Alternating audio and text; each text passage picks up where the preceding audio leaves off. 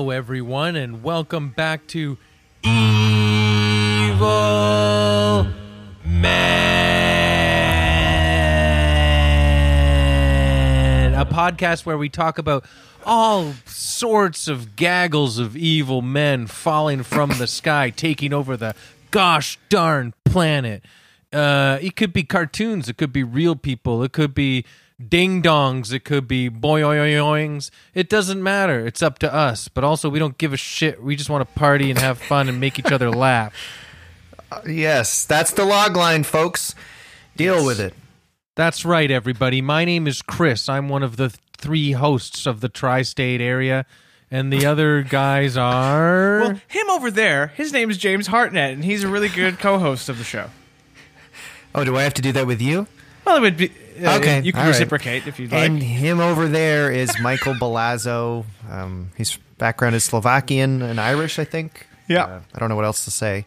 And all three of us, uh, we would probably agree that our favorite song ever is Aw Tick Tock, You Don't Stop, Stop to the Aw Tick Tock, You Don't Stop, Stop. Ooh. Yeah. I wanna sex you up. Is that the band Color Me Badd? yes. Color Me Badd with two D's, which is almost what we named this podcast Bad D D Men. Huh, Color Me Badd. Look at the photo of them. They, were cool. I Yeah. Now, how many how many fellas were in Color Me Badd? Were there four? Four, it looks like. Just like the Beatles. Yeah, just like the Beatles.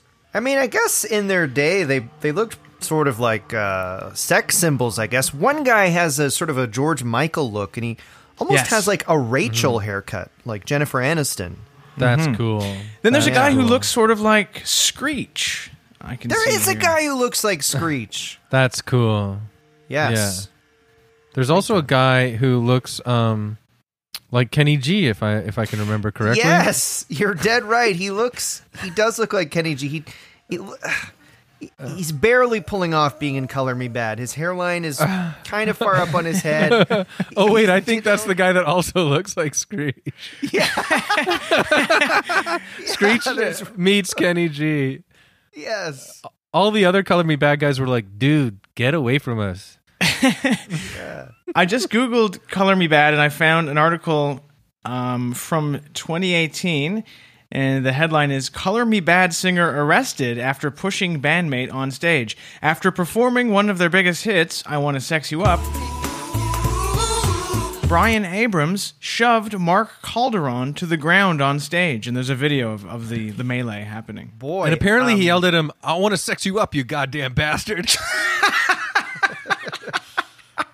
like, it was still in keeping with the song.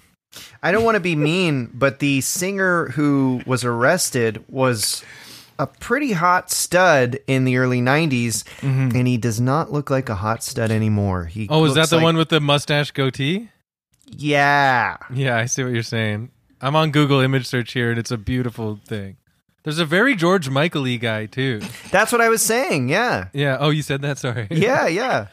That, clearly, that was his selling point. Like, Yeah. okay, Yeah. who should we cast for Color Me Badd? You know what? That guy kind of looks like George Michael.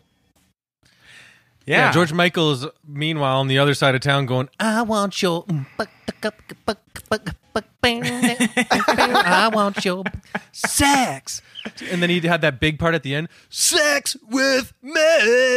I love that line. It's I so know. like it's. I heard it in the car with my dad when he was driving me home from t-ball practice, and then we're stuck at the red light, and then the radio's like, mm, buck, buck, buck, buck, buck, bang, "Sex with me," and my dad's like, I associate I Want Your Sex with driving to Canada's Wonderland and seeing Canada's Wonderland appearing over the horizon and hearing like, sex is natural, sex is fun, sex is best when it's one on one. "Were you going to Canada's Wonderland to play?" It's weird when they say that, that line is weird. Sex is best when it's one on one. Like really underlining one on one is is when sex is best. That's kink shaming. That's kink shaming. Sex is natural. Sex is fun. Sex is best when it's born. All of the There should be a follow up where it's like, you know, a rebuttal, like sex is best when it's just you.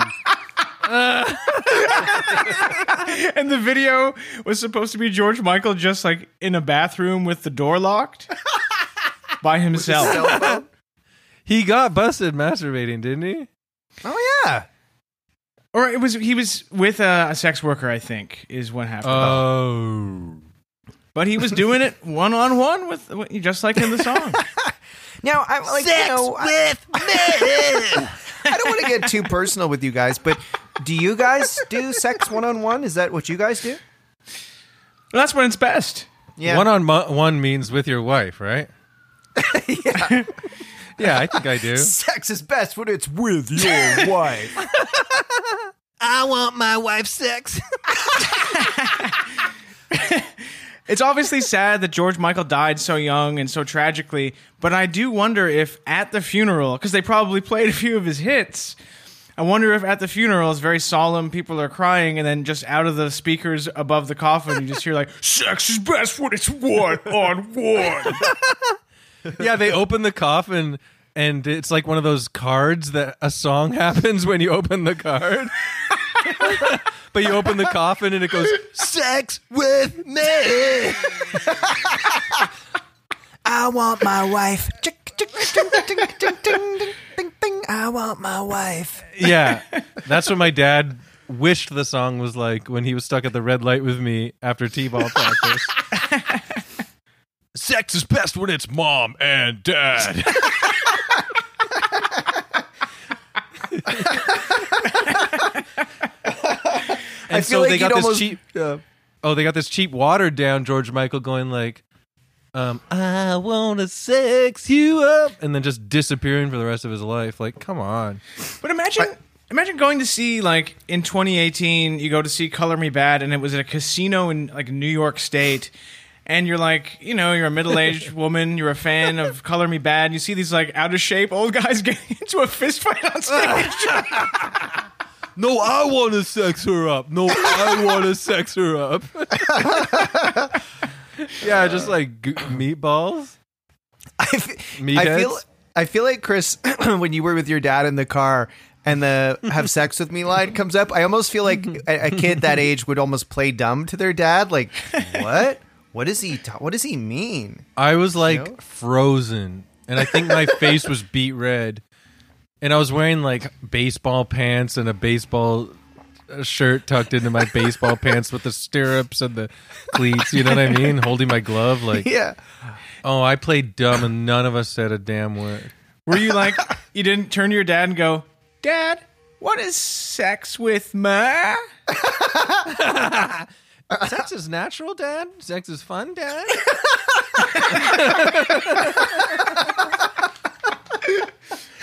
My dad actually turned to me and went, "Sex could be fun if it's more than just two people, too." This is kink shaming my son. This is kink shaming.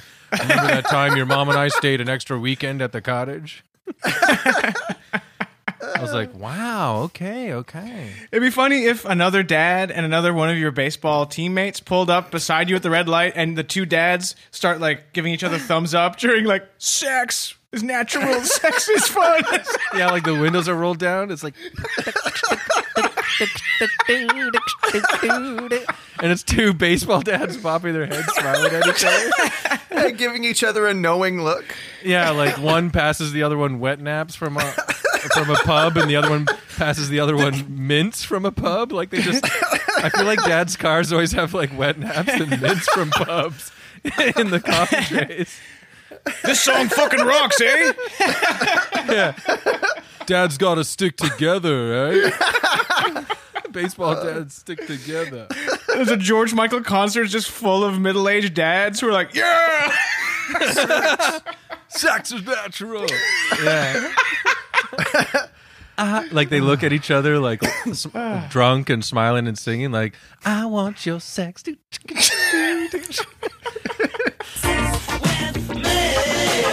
Should uh, maybe we should take this opportunity to mention our Patreon.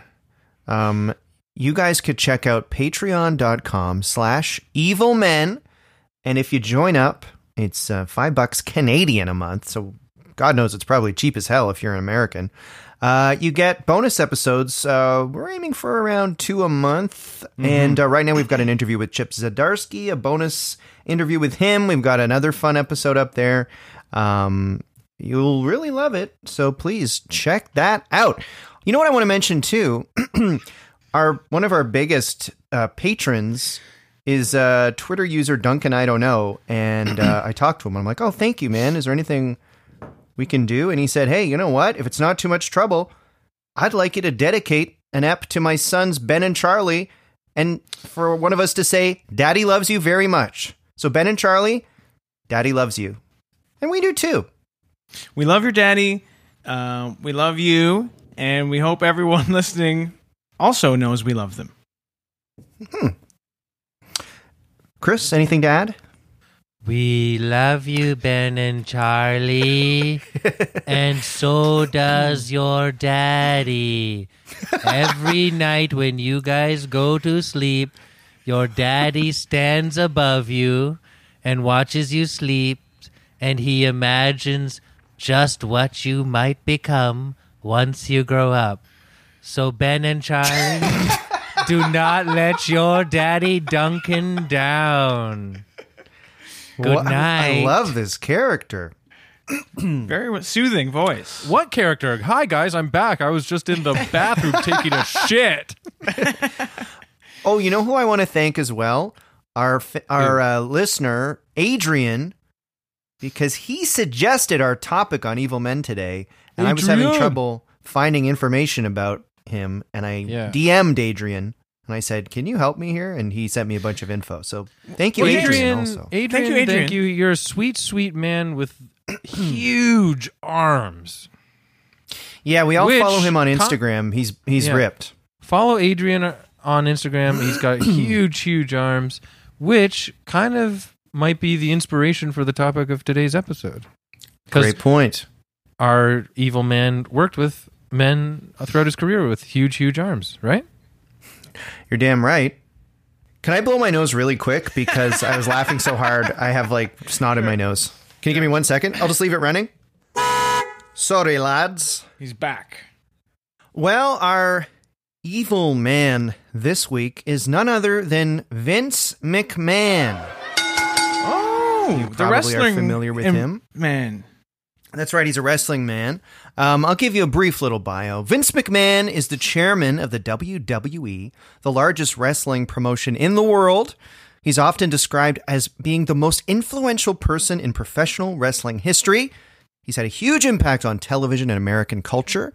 He launched the careers of superstars like Hulk Hogan and The Rock, and in some people's opinion, he helped create the concept of reality television. Vince. So uh, I'll give you a little bit of background about Vince McMahon here. Uh, he was born in North Carolina in 1945. Baby boomer, right? Right. He's. I didn't realize that he was so old, but I guess it makes sense. You know, He's pretty old. you don't Yeah. expect a a wrestling billionaire to be seventy five, but yet here we are. Here we are indeed. Um, uh, wrestling promotion goes way back in the McMahon family. His grandfather, Jess McMahon, was a wrestling and boxing promoter in Harlem in the 20s. And Vince's, Vince's dad, Vincent J. McMahon, was also a wrestling promoter for the Worldwide Wrestling Federation. So in the late 60s, uh, Vince got a business degree. He tried being a door to door salesman, but eventually, yeah, it didn't work out. What did he? What did I- he sell? Like rest? I- I'll, I'll sell you a, a wrestling match. Door Did to he go door? door to door and like that's how he got into wrestling? Because all these like huge super buff wrestlers were out of work and they'd answer the door in the afternoon and go, "Hey, thanks. Anytime a company comes by, it's nice. I'm so bored. I don't have anywhere to wrestle." Yeah, it's like the it's like and then that gave him an idea. It's like the earthquake guy in his like leotard answers the door. Ding dong. Yeah, what is it? Ah, sorry, I'm in a bad mood. Got nothing to do. Yeah. Usually I'd be wrestling in a ring, but there's not a big federation. Uh. There's just a bunch of stay-at-home gigantic men. Vince is like, this gives me an idea. Andre the Giant's just sitting at home with the roof broken off of his house, like hanging on his head, like one of those like Thailand wicker hats. or like straw hats. Sorry, straw. No. So, um, Yeah, eventually, yeah. So he's a door to door salesman, but like, what the hell? Am I right? Yeah, what the hell? And eventually, uh, in the late 60s, Vince decided to go work for his dad at the Worldwide Wrestling Federation. so he did like behind the scenes work. Uh, and in 69, he became a ring announcer. And in 71, he became a play by play guy. Holy crap! Um, yeah, which he did for That's a long a deep time. But- history with wrestling. Yeah, yeah, yeah. So throughout the 70s, Vince is like doing all this good stuff for the company. He's tripling the TV syndication. He pushed to have the, the it renamed uh, the WWF, World Wrestling Federation, got rid of the wide part. Good. And uh, eventually, Vince got That's control that of business school coming back. Yeah, exactly. well, du- was it Nice. the WWWF? Maybe. Worldwide Wrestling Federation. That's stupid. yeah, now that it just looks like a word that you would see in a comic book when someone falls down the stairs. James, can I just uh, interrupt Um, yeah. for a second? please. I I assume that Vince McMahon didn't go and fight in Vietnam for his country's freedom and to defend the the flag. It's a great question. He does seem pretty patriotic, Mm-hmm. but I didn't see anything about him being in Vietnam. He didn't go and, and suplex uh, the enemy in North Viet Vietnam. No, not that I not that I know of. so, um, eventually in 1982, Vince got control of the WWF from his ailing dad. nice. Yeah, nice. Good for you, Vince. Yeah, Um, very very Shakespearean. yeah. Oh yeah, big time. That's how I got into comedy. My dad just gave me some comedy. Here's my set, son. Here's all my notebooks. Yeah, it's all jokes from the 50s. It's like this Polish guy walked into a zoo. Anyway, Yeah. When our So- skateboard's going to be not so small. yeah, he, he prophesizes the creation of longboards. um, so this is sort of interesting. At the time Vince got control of the WWF, wrestling was really different than it is today. It was completely regional. So there wasn't ah. like a big wrestling league that everybody mm-hmm. would watch. It was like all different regions. Uh, they called them territories. So different areas of North America had their different wrestling companies. So the WWF's region was the northeastern United States. So they had like New York and Boston, etc. Here in mm-hmm. Toronto, it was Maple Leaf Wrestling. So if you turned on right. TV here in Toronto to watch wrestling, you'd see Maple Leaf Wrestling. You know, I, I think wrestling has always been really big here in Toronto I think and it has too. yeah. Yeah. Uh, mm. I- I grew up in Calgary for a few years, and uh, Oh, yeah, they had definitely. Do you remember what it Stampede was- Wrestling, That's what I I had that note written down. Stampede And- Wrestling. and there Weren't was the one- Hart brothers and family all from Alberta? Yep.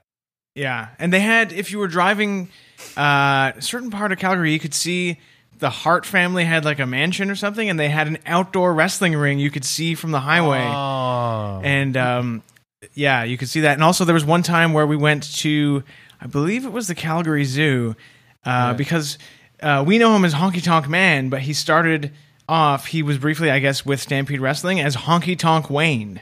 And uh, Really? my my brother got Honky Tonk Wayne's autograph, but I guess when he got to WWF, they're like, "Your name doesn't work. You need to be drop the Wayne and become man." I always I thought. Honky Tonk Man was kind of a weak character. Like you're an Elvis impersonator. That's your character. Okay, I guess. You're no George the Animal Steele. Yeah. I love George the Animal Steele. When I shave my mustache and take my shirt off, I kind of look like him. um, I just want to say, we usually take, uh, we usually like joke around on this podcast, and that's what it's all about. But I got a real serious pride and appreciation for Canada's history with wrestling just now. That's kind of cool. Yeah, I think it's always been pretty like pretty big here. I'm pretty sure. Canada, home of Honky Tonk Wayne. That's what it says when you fly in to every airport. It's floating in the sky. Hunk of hunk of shit. That's also a callback to our Colonel Parker episode. Oh yeah. Okay, so so at the time, you know, like each territory would have their own wrestlers, and it's kind of interesting because m- maybe a wrestler's shtick is you know getting old in one territory, so sometimes he just move to another, and then it's a totally new audience, and they'd be like, "Oh, this is great." So he'd Um, move I with his like family and everything. Like they'd uproot to go wrestle in some other territory. I guess I wish I had spent more time on this, and maybe people who know a lot about wrestling will be irritated, but Imagine though, if like uh. your your Elvis, like your honky tonk character, it's like, oh, people people are sick of this. Then you move to new territory, and everyone's like, oh my god, there's an Elvis guy. I'm back, baby. they got sick of me in Calgary, but they love me in Minnesota. How um, you guys doing tonight? You ready to wrestle? Um, Whoa! Imagine Honky Tonk Man had a Colonel Tom as well. Character. A Colonel Tom impersonator manager. he won't let him leave Calgary. Um, I think Um, though but- at the time there were there wa- there was like a champion uh, who was national, and he would Oh, tour yeah. around. So like. Uh, probably George the Animal Steele was a champion, so it'd be a big deal. Like George the Animal Steele's doing Maple Leaf Wrestling for a few matches or whatever, Yeah. and then he's going here and then he's going there. That'd be sweet. So, um, you were it was like a big deal. You do not invade the other territories. Like you know, WWF could not put on a show in Toronto or LA or wherever. It was like a big deal. Um, and all the wrestling regions were overseen by something called the NWA, which you know, yeah, Ice Cube and Easy E, they they oversaw all of it. what did it That's stand so for? funny to me because I always associate NWA with dot dot dot the North Northwest Airlines. Yes, um, it was actually called the National Wrestling Alliance.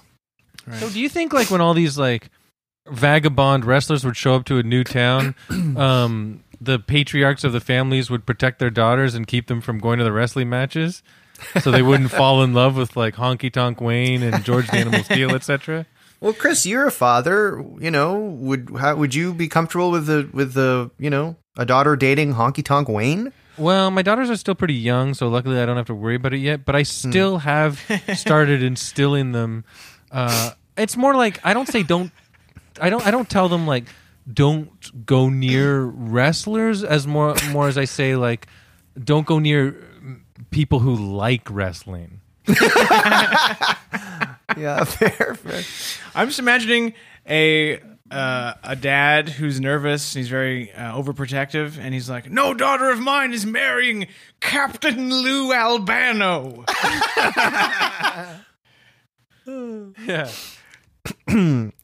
I So- told you not to go to wrestling. Now look, she's eloped with Fantastic Fred. What's wrong, sir? "Ah, My daughter is married Doink. Doink, the ultimate boinker. Come here. Come in this house. You come, young lady. I can smell Yokozuna on you.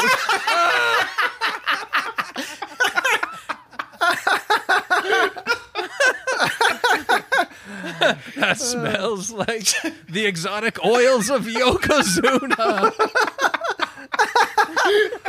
Oh Oh, man. We haven't even learned about Vince Vaughn yet, or whatever the fuck his name is. Yeah, I'll get going here. So, this regional territory wrestling setup is it's been this way for decades.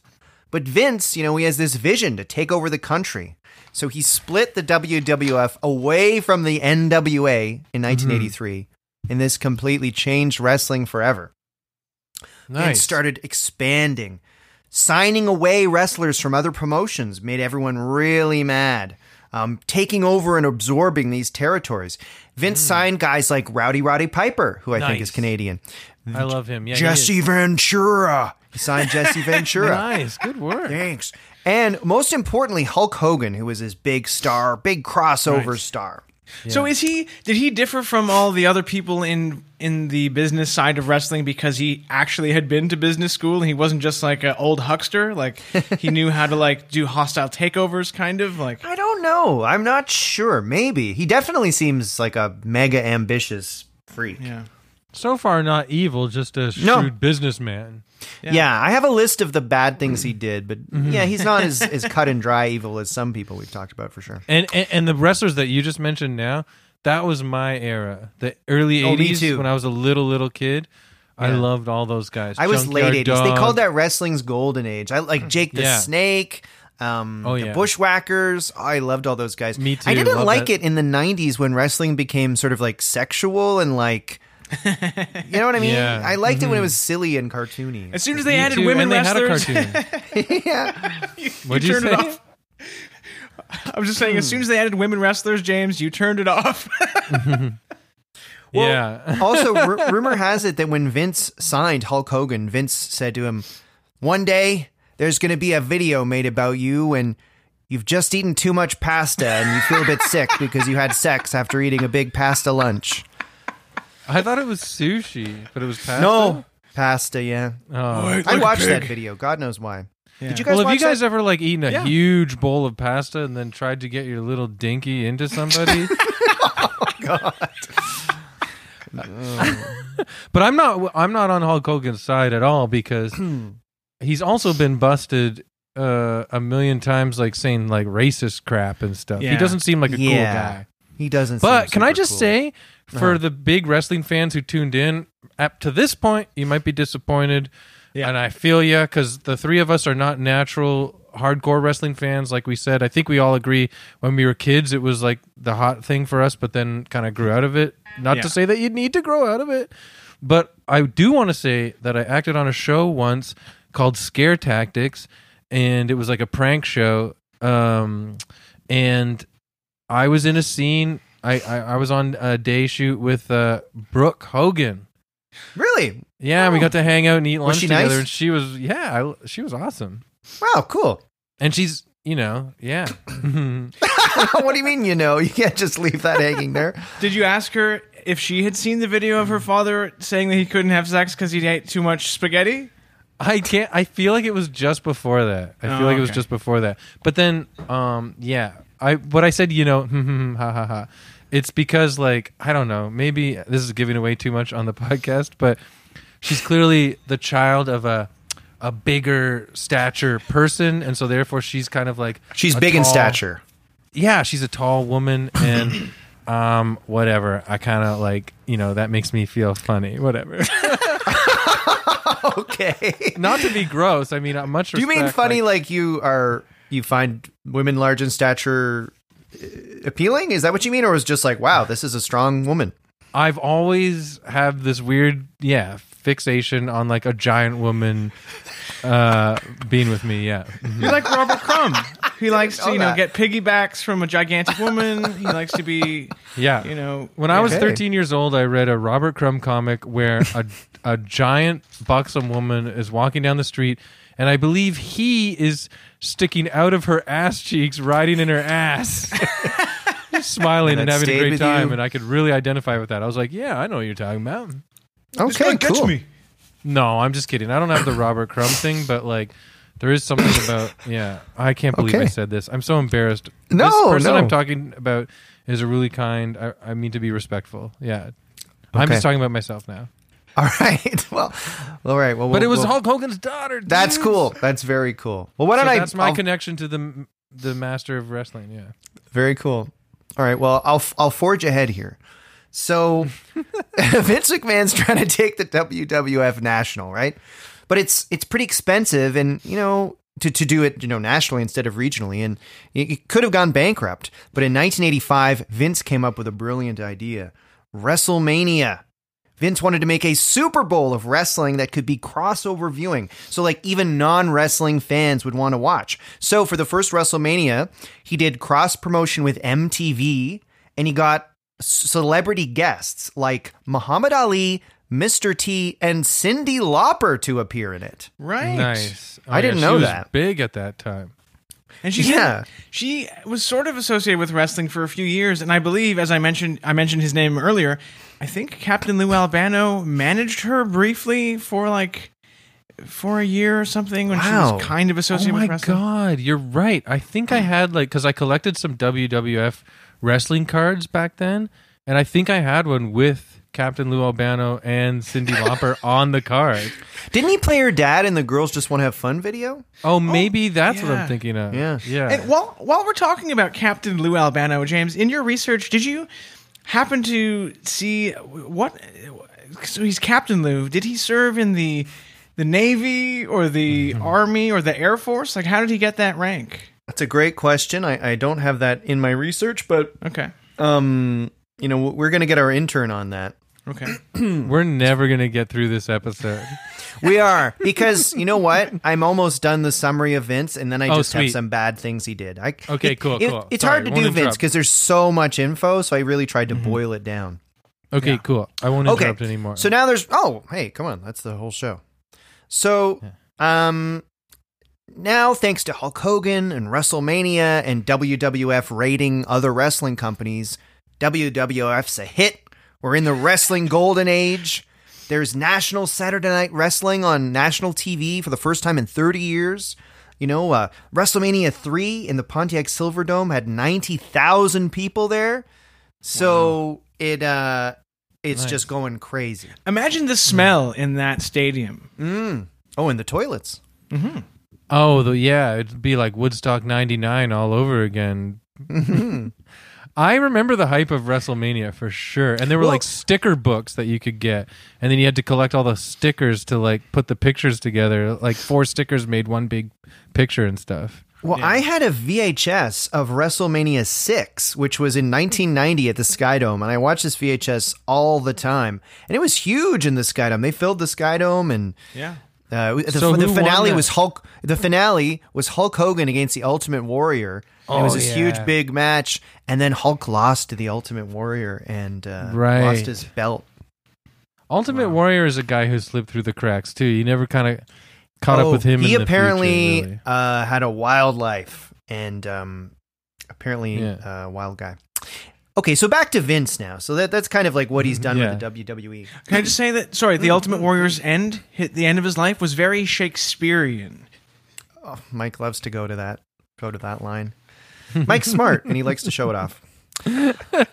so from uh, so from 71 to 97 Vince was all, not only, you know, the boss of WWF and in charge of the storylines and all that, he was also the announcer. And this was grunge era Vince, right? Yeah, 90s? absolutely. Yeah. You know, I actually do remember they had a wrestler called the Grunge, the Grunger, or something like that. And he sucked. He just was like, he had a, ch- a plaid shirt on, and he just acted like he didn't care. I'm being Would he just come in the ring and like, like you know, hype up the audience and then just like overdose on heroin? Yeah. I'm Please him up welcome the Grunger.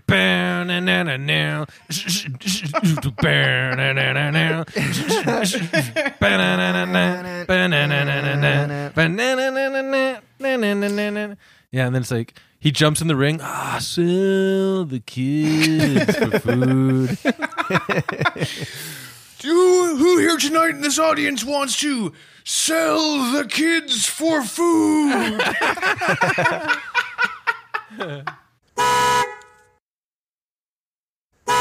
Okay, so 71 to 97, Vince is an announcer. But after the Montreal screw job, which I will explain in 97, Vince also became a WWE wrestler. Or I don't know which it was at the time, WWE, F, whatever. So, um, so how old would Vince be in 1997 if he was born in 45? What is that, 52? That's kind of old to start, you know, getting in the ring yourself. I would say. Well, I actually read that when Vince started out with his dad in the 60s, he wanted to wrestle, and his dad was like, no, promotion and wrestling is separate. But he, he eventually did get to do it. So you might remember seeing this, but Vince wrestled as himself, kind of in character as a ruthless boss. And uh, his, his main rival was Stone Cold Steve Austin. And they had storylines like Vince and his real life son Shane would wrestle Stone Cold Steve Austin for control of the WWF. Um, the? Shane always seems like a dweeb. I don't know. I, I- whenever I've seen him, Anyway, so Vince's character was known for his power walk, which I feel like is on Twitter all the time, an exaggerated strut towards the wing, the ring, swinging his arms and bobbing his head side to side in a cocky manner. you know that power walk? Yeah. You've seen that? Yeah. Pretty funny. and this was his char- this, his character was called Mr. McMahon, right? Right. Right. Kind of interesting, you know, blurring the lines between reality and uh, and uh, fiction. So, just wrapping up the sort of summary of Vince here. Uh, WWE and WrestleMania are still huge to this day. Uh, and Vince is a you know huge celebrity himself. The WWE has over a billion fans on social media, its own streaming network, video games, and a movie studio. Um, Vince also tried to launch his own football league twice, the XFL. Both times it lasted just a year. Uh, Vince advised Trump on the economy, and Vince is worth an estimated 1.9 billion dollars. Yeah, that is nuts that his what his wife Linda McMahon was part of the Trump cabinet as like the head of the Department of S- Small Businesses or something. S- And Vince McMahon obviously has been friends with Trump since the 80s. That's that's wild that he had a had a direct line to the White House. I, I wonder what kind of advice he gave to Donald Trump to like to help the economy, like uh, Yeah, I'm sure really nuanced, sensitive, you know. hit a guy over the head with a chair. Yeah, it's crazy. Um, so now what I'll get into like some of the reasons why you may draw the conclusion that Vince could be an evil man. Vince had the wrestlers not be employees, but independent contractors. Which really sucks because the wrestlers then are exempt from um, safety laws and discrimination laws. They don't get paid annual leave. They don't get safety or health insurance.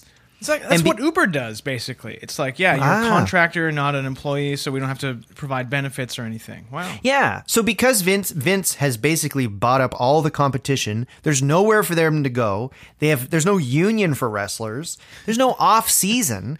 I saw this interview with CM Punk where he's like, I had this concussion, and I'm like, I need, and they're like, Yeah, oh, well, you're gonna do the next uh, fight in Europe, right? And he's like, Yeah. Like they treat them like shit.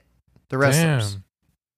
So it's like a really unsafe environment for the wrestlers. They feel like they have to wrestle through everything. And, you know, so this is obviously taking a huge toll on their bodies. And it also leads to them being addicted to pain meds and stuff like that. Wrestlers going, like right. yeah, wrestlers like you were talking about, they die really young. And I saw in the John Oliver clip, they showed a, uh, a clip uh, with Rowdy Roddy Piper when he was like in his early 40s, and he's so beat up and shaking and stuff, and he's still wrestling because he's like, there's no exit plan. Um, you know, like I guess at 65 he'd get some kind of pension or whatever, but he's like, I'm not gonna live till 65, and he didn't.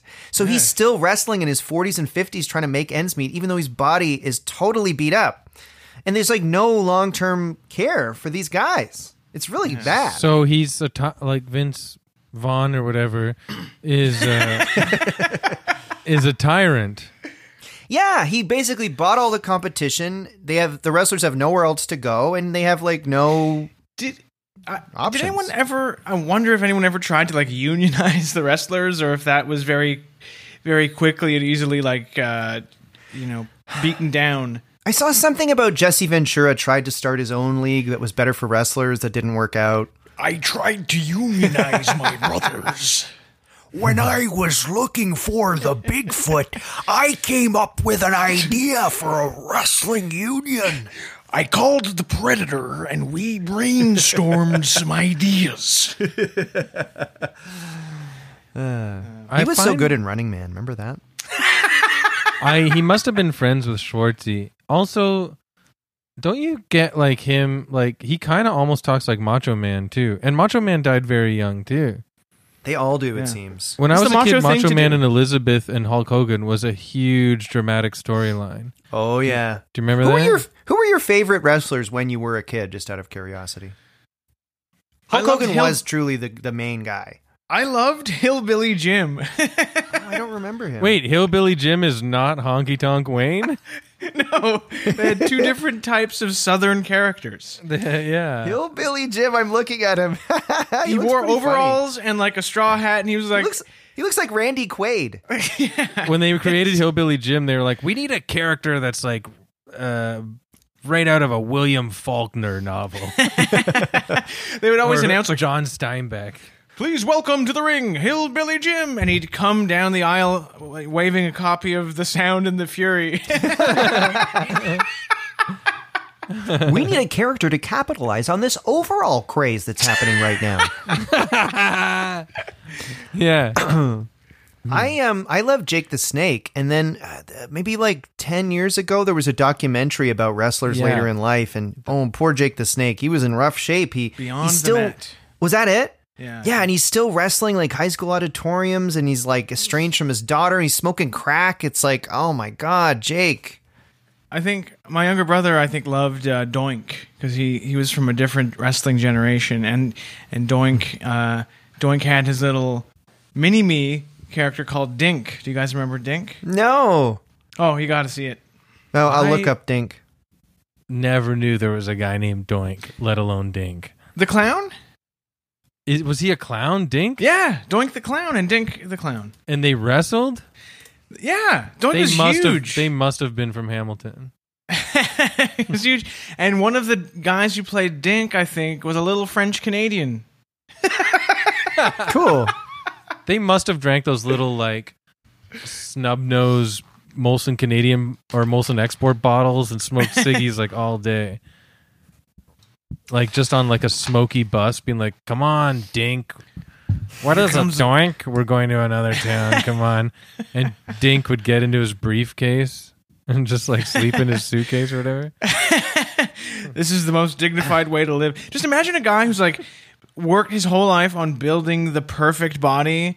Um, you know, hours at the gym, uh, paying attention to his diet, and then his one shot in wrestling is like, you get to put on clown makeup and come out to circus music.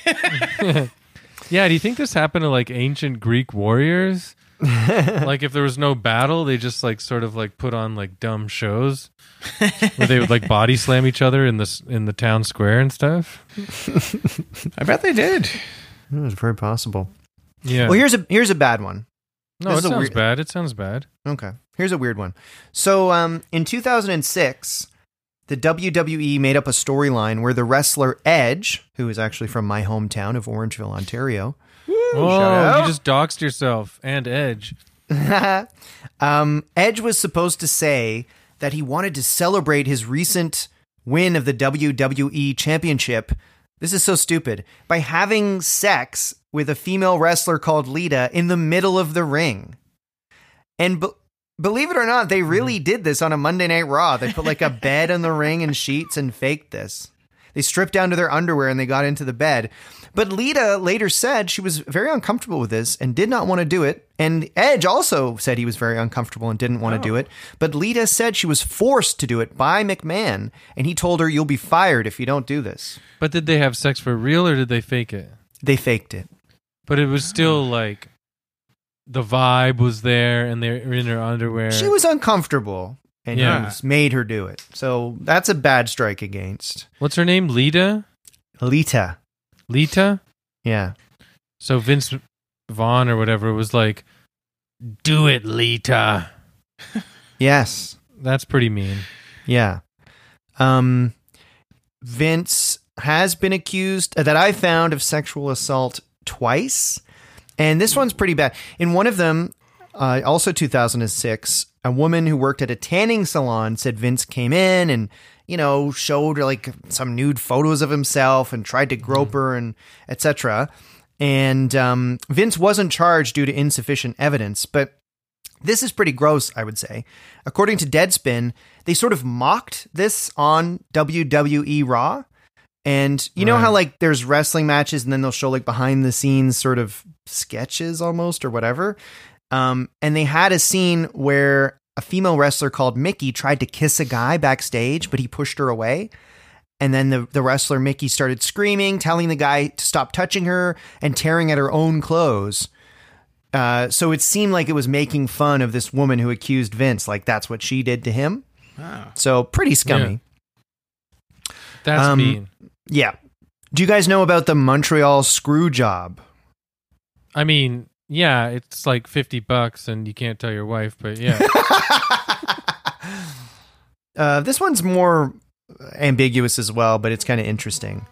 Um, I mean, I guess this isn't really evil, but it's uh, in uh, Bret Hart was the champion of the WWF, and he but he signed a new contract to leave and go to the WCW, the cheap competition at the time. And uh, it's a huge, complicated story. There's like a movie about it. There's actually a Radiolab episode about it that was really good. But the long and short of it is that McMahon didn't want Bret Hart to leave the WWF as the champion, and he, so he wanted him to lose the title. But Bret Hart was like, I don't want to lose it to Shawn Michaels because they hate each other in real life, and I don't want to lose it in my home country of Canada. So Bret was sort of like, I'll lose the title at a later date. Is that cool? And Vince was like, yeah, yeah, that's cool. But secretly, in real mm-hmm. life, Vince, Shawn Michaels, and the ref worked out a secret plan to have Shawn Michaels win the match. So if you look it up, Bret is genuinely pissed off. Like he d- isn't expecting to lose, and then he loses, and he's so mm-hmm. mad. And there's a really good Radiolab episode about this where this was like the point where wrestling it became kind of hard to tell what's real and what's fake because Oh, obviously, I listened to this mm-hmm. years ago. I yeah, it's remember really good. Yeah, yeah, it, it- was really good. it really boosted wrestling's popularity because they're like the, the line between reality and you- you're looking for that line between the reality and the story. It's kind of cool. Kind of like what makes hip hop so good. How so? What? What do you mean? Like what you just said. The line between the line reality and between reality and the story. Yeah, like because hip hop acts, they've had the issue before in the past of like trying to get street cred for real in very dangerous ways, so that their rap career gets better ah, I see. Yeah, better fan, big like fan base. Yeah, that's why Um, sometimes you get some rappers getting like you know caught up in real crime, like Tupac and stuff. Interesting. Um, But really, so the Vince, last Vince Vaughn or what, whichever whatever his name is, probably had that, like probably had that idea. Like, let's just blur the lines between this fake Yes. scripted crap from like the '80s and '90s that's not working anymore, and let's go right into creating real drama with well, people. and that's the point when he became a wrestler himself. oh my god, his brain must be nuts. So Yeah. in, the, in the character of Mr. McMahon, and and we talked about this earlier on Twitter. I think it was 2007 where Vince McMahon had yeah he'd been wrestling as like a geriatric wrestler, and if you see pictures of Vince McMahon when he's like in his 50s and he's all buff, it is very unsettling. He's very uh, very tanned, and it just looks it's, and into his sixties uh, 60 and okay. seventies, even I'm sure it's Right. like an old old man with like a like insane body. It's weird. so in That's when I'm finally gonna get buff. in 2007 there was a storyline where and it, this is like famous that uh, vince had lost some uh, a title match and his character had been like on a downward spiral and then there was like a, a dramatic sequence at the end of the episode where he lost and he was depressed and he walked all the way like through the hallway behind the ring and all the wrestlers just sort of stood there and like gave him the cold shoulder and he like looked very depressed and vulnerable. Then he walked into his limousine and the limousine exploded and that was like a storyline. And apparently uh, trump who had been friends with mcmahon since the 80s thought that it was real and he called like the WWF headquarters or WC whatever it was at the time and was like is it true is, is Vince hurt is he dead and he he was very uh very nervous and couldn't tell that it was uh, just a wrestling storyline So Trump thought that the wrestling storyline might be real. Like, yes oh, did that limo? Did that limo actually blow up? yes Wow, that's, That's, really uh, funny. yeah that's why like i thought it was so funny too during like trump's uh, speeches when he was running to become president in the first place in 2016 he was like and if i become president uh, there will be uh, no Koko B. Ware's parrot won't bother anybody anymore i forgot how trump talked but it's okay i'm sick of trump's He's like this. voice anyway If I become president, the bushwhackers won't lick anyone's heads. before I come president. yeah, I don't care how he talks. He's a hunk of crap. Um, there's a couple, just a couple other little bad things here. Um, there was a scene, there was a WWF scene where Vince uh, uses the N word. he does it Like, like he did it on TV. yes, but it's what like year was this? oh, So it it's not even like, like, a mistake behind no closed doors. You can like see it if you watch the John Oliver thing about it, but he's it's like a joke. Like there's a he's trying to be urban, I guess, mm, and he says to a wrestler, "What's good in the hood? Keep it up, my blank." And then he's in the there's like a joke, like he's trying to be cool, and then he walks by a black wrestler who gives him a look like, "What the heck?" So it's a like he's trying to make a joke, but it's I think it's fair to say pretty tasteless. Hmm. Yeah. Couldn't couldn't do that today. Let's just let's Yes. just say that. Um, He's and really, evil. Yeah. and really, the last bad thing I could find that, that was really notable about Vince was, um, yeah, when Bret Hart's brother Owen Owen Hart died Mm-hmm. wrestling, he was being lowered to the ring by a harness. This was in remember that. It '99, was So scary. and he just died. And then they kept the event going on, and the TV announcer announced to the audience uh, at TV, but not in the ring, that he died. And they're just still going on with the wrestling match. Yeah. it's weird, right? Jesus. It was really scary. I remember that he fell from the freaking roof Mm-hmm. and just died. And Yeah. then they were like, "Shh, shh, quiet, quiet, quiet." And I think Yeah. is it that is it that documentary we, we were talking about before, Beyond the Mat, or is it a different one? Maybe it's one specifically about uh, Bret Hart, but like after that, he was so mad he like for real punched Vin- Vince McMahon like full in the damn face. Wow, I didn't see that. Yeah, But I did see uh, Bret say that Vince treats wrestlers like circus animals. And there's another clip where, um, like, an interviewer talks to Vince and is like, um, you know, all these wrestlers are dying young. Do you take any responsibility for that? And Vince is like, I don't take any responsibility for that. And and then like whacks the the interviewer's papers out of his hands, like kind of being in character was really weird. Okay, so I'm gonna say, and I'm gonna say his name the right way now because the Vince Vaughn gag is dead. no, Vince McMahon is evil, possibly because he is a tyrannical slave driver.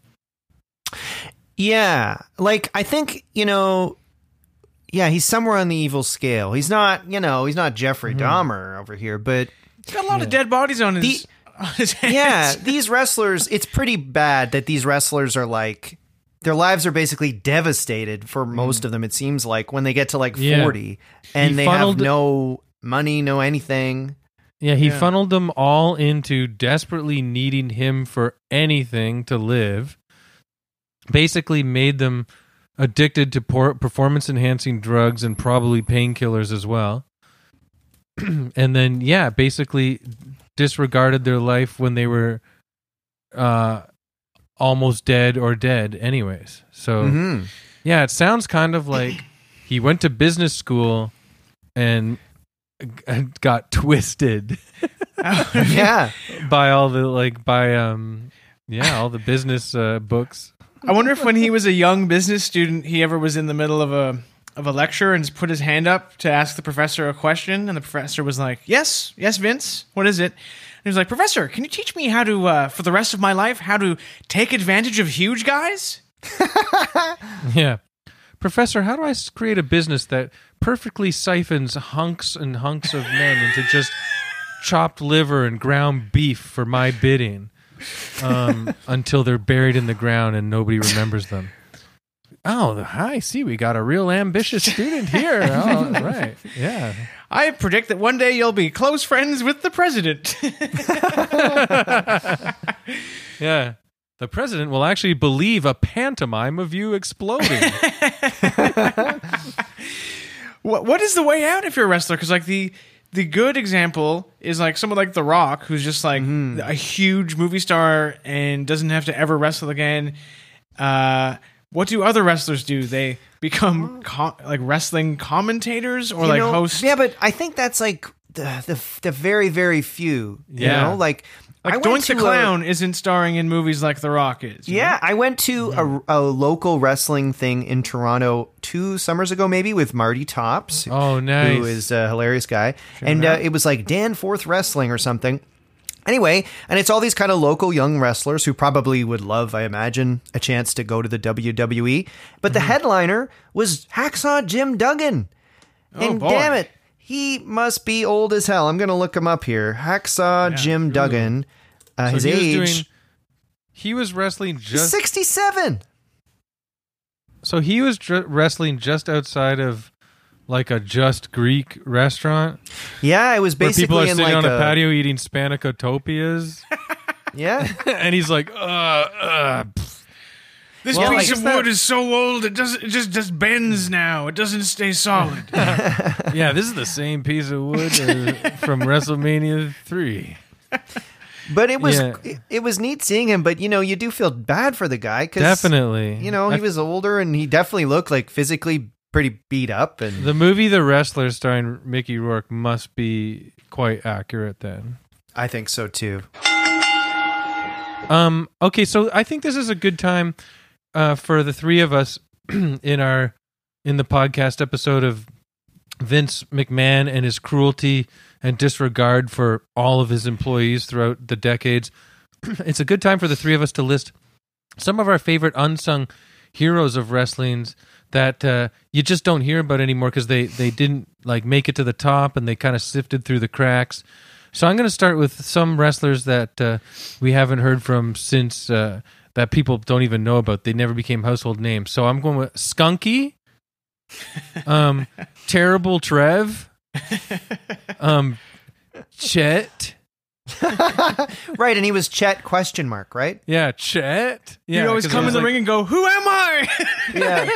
He had a mask on, and I'm like, "Am I Chet? Am I Chet? You'll never know." I think it was inspired by the Talking Heads song, you know? Yeah. Am I Chet? He'd always, yeah. Yeah. How did I get here? Yeah. Am I Chet? You may ask yourself, am I the wrestler Chet? yeah. Um. So Skunky. Yeah. There was Marcus. there was downtown Lyle.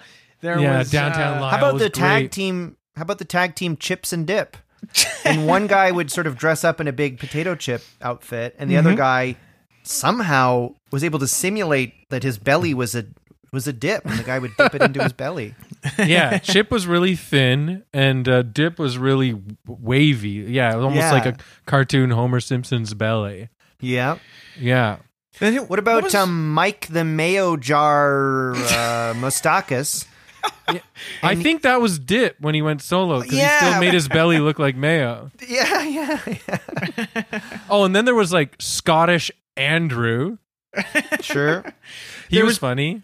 There was Mm-hmm. peeing Paul. He was a wrestler. Always was desperately needed to pee, and he would Yeah. come in the ring and he'd fight. I think I'm just creating garbage pail kids now. Yeah, Brutus the Bar- Brutus the Barber Beefcake would cut your hair. Jake the Snake would place his snake on you.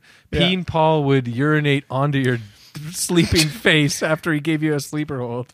But you know who oh, we're now forgetting? that oh no, Peen Paul has given uh, marvelous Marcus the sleeper hold. Oh no, now Peen Paul is just straight up peen uh, last night's drinking binge all over Mar- marvelous Marcus's face. Do you guys remember? We're, we're forgetting a very popular villain from back in the day, and Yeah. our Jewish listeners will will definitely know who I'm talking about. The Mohel. Remember that character? He'd win a match, then he'd circumcise his opponent. Right, he circumcised like 80 to 90 WWF wrestlers. yeah, didn't he? you, you didn't want to lose to him twice. Yeah, yeah, that's true. Do you guys remember uh, Patty the porno fan? And his whole shtick was that he was addicted to online porn, so he'd come out with carpal tunnel, um, Yes. Yeah. you know, arm. He seemed like his skin was very waxy and Yeah. pale, and his eyes were dead. And yes, Yeah, His finishing he's good. move was flipping you from behind to reveal that he had a boner. yeah, yeah. then Yeah, as he pinned good. you, he'd say, "What is your favorite category on Pornhub?" Well, Yeah. there was Makeup Man. Remember Makeup Man?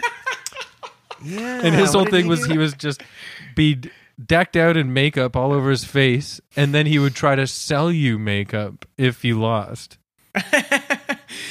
There was also Wow. that character, the goddamn fool. Remember him? yeah, he Couldn't was do so anything dumb. right. I thought he was going to do great. I, I thought he was going to be the next hero, but he, he wasn't. Yeah. Remember the wrestling character J.R.R. Tolkien? It was just a guy pretending to be J.R.R. Tolkien. and he would lug his books. Yeah. He'd come on stage in a cardigan and a little bo- notebook, and he'd just write little parts of The Hobbit or Lord of the Rings just between body slams. Yeah, my favorite early WrestleMania '69 was J.R.R. Tolkien wrestling Fyodor Dostoevsky, the wrestler. Just like a bunch of guys, and like, yeah, they're all kind of like, you're right, wearing cardigans and sweaters and warm hats, and just kind of like writing down ideas, and ev- and every now and then bonking into each other headwise. Yeah. Yeah, that was good. Do you remember Yeah, that was a Captain good Lou Albano's brother, uh, Lieutenant Bambino? Yeah, he should have been big. What about? Do you guys remember 7-Eleven Slurpee Maniac? he would come bounding down onto the onto the uh, mat with like uh, cold Slurpees, giving everyone brain freeze if they got near them. oh, yeah. and he had like Sour Patch Kid flavors and cream soda. Do you remember this wrestler? And he was only in wrestling for like a like one year, maybe six months to a year. It was literally Liam Neeson. Yeah, that's true. Literally Yeah. Liam Neeson. LLN, LLN, And he- they called him. Yeah. Yeah, and he'd saunter to the to the ring like so um, slowly, and he had piss stains all in his jeans, Yeah, like on his that's crotch. right. Yeah. What Um, about do uh, you- Fleshlight Freddy? yeah, Fleshlight Freddy was good. Like you had to like yeah watch it because he would try to get your penis into the fleshlight lock. Yes, and then the, yeah, that was a good finishing move. Because you'd think Fleshlight Freddy would use the fleshlight on himself, but no, he'd No. actually use it as a weapon on his enemies. Yeah. You remember that guy that really sucked? His name was like fuck dick stick dick bitch. Yeah, fuck stick dick bitch. Yeah, he was he was a boring character. He Nothing had to no- him really. Yeah, it was just the name. It made everybody laugh, and then as soon as he got in the ring, he got killed. Yeah. Remember the character Goldust? I mean, we're being Yes. we're being silly here, but the character Goldust. Oh my, Yeah. oh my God! What was Gold What was- what was his deal? thing? Yeah, He was basically like a homosexual character that all the other wrestlers was like, "Oh, get away from me!" and the, so the audience would boo, and he would get like Oh. actual death threats God. from town oh my to town. God. But there was like I guess Goldust, a character like Goldust or the Iron Sheik were Mm-hmm. rare characters that would literally get death threats from the crowd because of uh, anti-Arab racism or uh, homophobia. they certainly played into like racial stereotypes in a major way, especially in the 80s and the 90s. It was like if you weren't a white guy, it's like your character was what you were. You know what I mean? Here's a fun fact too. All the people that used to write actual death threats to all of these fake wrestling characters, they're all dying and or dead of COVID now. His last words were, "Can you bring me a pad of paper? I need to write a death threat to Goldust." yeah. I just watched the movie The Birdcage. I need to write a death threat to those actors. it's so stupid. Like, why did would you- you, write a death threat to anybody in the first place for like, Yeah. And then also like a fake character on a TV show that you love so damn much. Um, did you happen to notice, James? Because I did just like a quick Google of like facts about Vince McMahon. Apparently, he has a reputation for really loving fart and poo jokes, and he likes he, like he'll lose his mind if you make a fart joke or something. I did not see that, but I, I I'd say that tracks. Okay. You know where I bet you that comes from? When he was a kid. I bet you that comes from when he was a kid. Fart and poo jokes were just so damn funny to him, and then uh, throughout the years uh, in his life, he just never matured, and he's got a stupid kid's brain. He does seem like he has a stupid kid's brain. I would agree with that. Some of the like, I, I you know, I, I watched some like Maybe he's not fully evil. Maybe hi this is an, an extra special episode of Evil Men called "Stupid Kid's Brain Guy." He could be a stupid kid's brain. I mean, some of the sketches you see are are really dumb. Like I watched a couple like of them. Like worse than Ernest sketches. oh yeah, oh yeah, he's worse than Ernest. Ernest So- is smart, kind of. Yeah. The sketches they do on uh, wrestling, uh, let's just say we're not exactly dealing with, you know, John Cleese, Michael Palin, Eric Idle. That would have been Terry cool though. If, if Monty Python did enter the ring as a joke, because Jon Stewart did it. Jon Stewart uh, Yeah. fought in the ring or something like that. Oh, I'm sure For wrestling real. fans hate Jon Stewart. yeah, well, he he really did do some WWF thing. I forget, but he made a cameo or whatever. Like, are there liberal-minded wrestling fans? Like, not to be like. I think so. I do think so because it's like I think I'm you just, know I keep, am just curious. I'm not trying to. even like, when I watched the John judgmental. Oliver episode about it, like he was saying he loves it, even though he knows Vince is a bad guy. But Mhm. um, you know, I feel like it's like a guilty pleasure. It's like funny. I do find like um, whenever you see a clip, like sometimes you see a, clips of wrestling where there are these. It's so stupid, it kind of makes you laugh. You know, I get it. Yeah, yeah. I mean, and also, you know, is that bad to say? I don't want to offend our. they know fans. that their fan base is juvenile for the most part, and actually juveniles, right? Juvenile delinquents. Like it's Yeah. just Bad right. kids. It's like he probably he probably still loves and stays connected to fart jokes and poo jokes so that he could stay connected uh, like on the ground floor with his fan base. yeah, Yeah. You know what I mean? it It's like nah. It's like you know what I mean. Like you want to go see. You want to go read the new Steve Martin novel? No, no, no, no. I got to keep it real for uh, you know the business I'm in. I I, I don't want to get too confused and artsy and then try Hey, to you know. What hey I mean? Vince, Vince, we're all gonna watch the new Bo Burnham special. Do you want to join us? Uh, thanks for the invite, but I'm gonna go watch a video of a guy taking a dump. Yeah. I, Uh, I, I got a compilation video on YouTube of people shitting their pants that I need to watch. it's Uh, for I'm work. writing some new sketches for the next WrestleMania. Did you steal my woman? Uh oh, I just shit my pants. I'll see you in the ring. it is kind of like that. Yeah. Ding. Well, should we should we wrap this up? I, I kind of like when we end it with a with the evil scale. Um, Sure. And I believe Michael, you've defined the evil scale as ten is Hitler, one is Steve Urkel. yes. So where do we put Vince McMahon on the evil scale? Uh, personally, I think that for all of the uh, exploitation of, of the uh, of the men and women who work for him and sort of leaving them in the lurch once they're no longer useful to him, I'd put him on a number nine. I'd say No, Mike, nine. Yeah. That's nuts. And who? And what would like Caligula be on? that? yeah, or Jeffrey Eight. Dahmer. You're making a mockery of your of the scale, Michael. I I stand by my nine. He's just just below Hitler on the on the scale. All right, Chris, where do you put him? Yeah, I guess like because we're really running the gamut with this podcast, and we're we're sort of still trying to define like what's evil to us too. I don't know. So I'm gonna go five because there's no obvious like murders or anything attached to him necessarily. I Yeah. think, I think those people also still kind of had free will to get out of the business. You know, he wasn't like locking people up in a dungeon or anything. I don't know.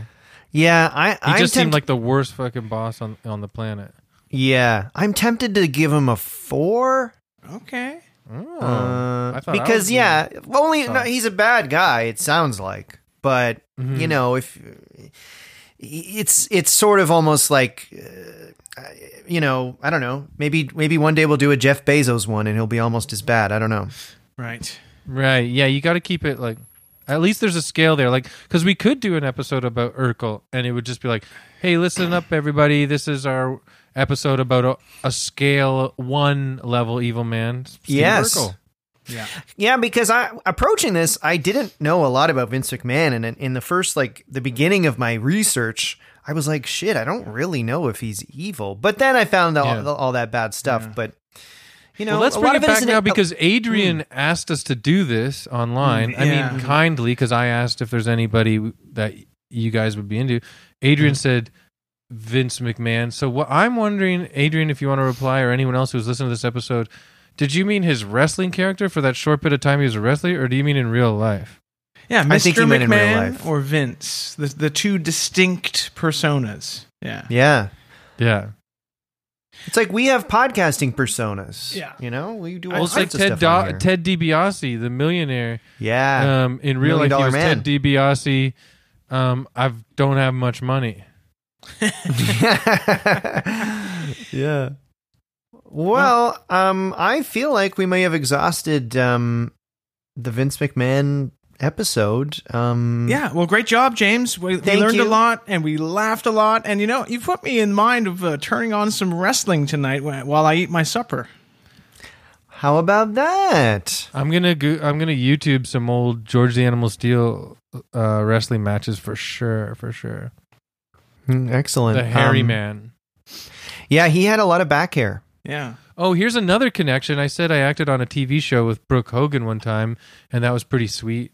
Um, one time I was on vacation in Venice, Florida, with my family. I was still a kid, uh, maybe teenager at this point, and guess who was in the same pub with us, eating hamburgers and French fries and drinking beers? Mean Gene Okerlund. Oh, he was the best. He was Yeah. really cool. And me and my dad met him. Yeah, yeah, it was sweet. I've heard interviews with him, and he's really funny. Did you Yeah. uh, did you body slam him? I was a tiny little 14 year old boy, but yeah, I Oh. I knocked his ass down. That's cool. Another That's thing I awesome. remember about that Florida restaurant was they never checked. Uh, my friend Greg and I, who, like I said, were like 14, 15, we bought packs of ciggies out of like one of those old cigarette vending machines. It would be like two American dollars a pack, maybe even a dollar. And yeah, we just got them all the time and no one stopped us. Wow, Awesome. So there you go. We were like little wrestlers being bad. That's pretty cool. awesome. Well, gentlemen, thanks for today. Um, talk to you soon, and thank you for listening. Thanks for listening. This podcast has been brought to you by the Sonar Network.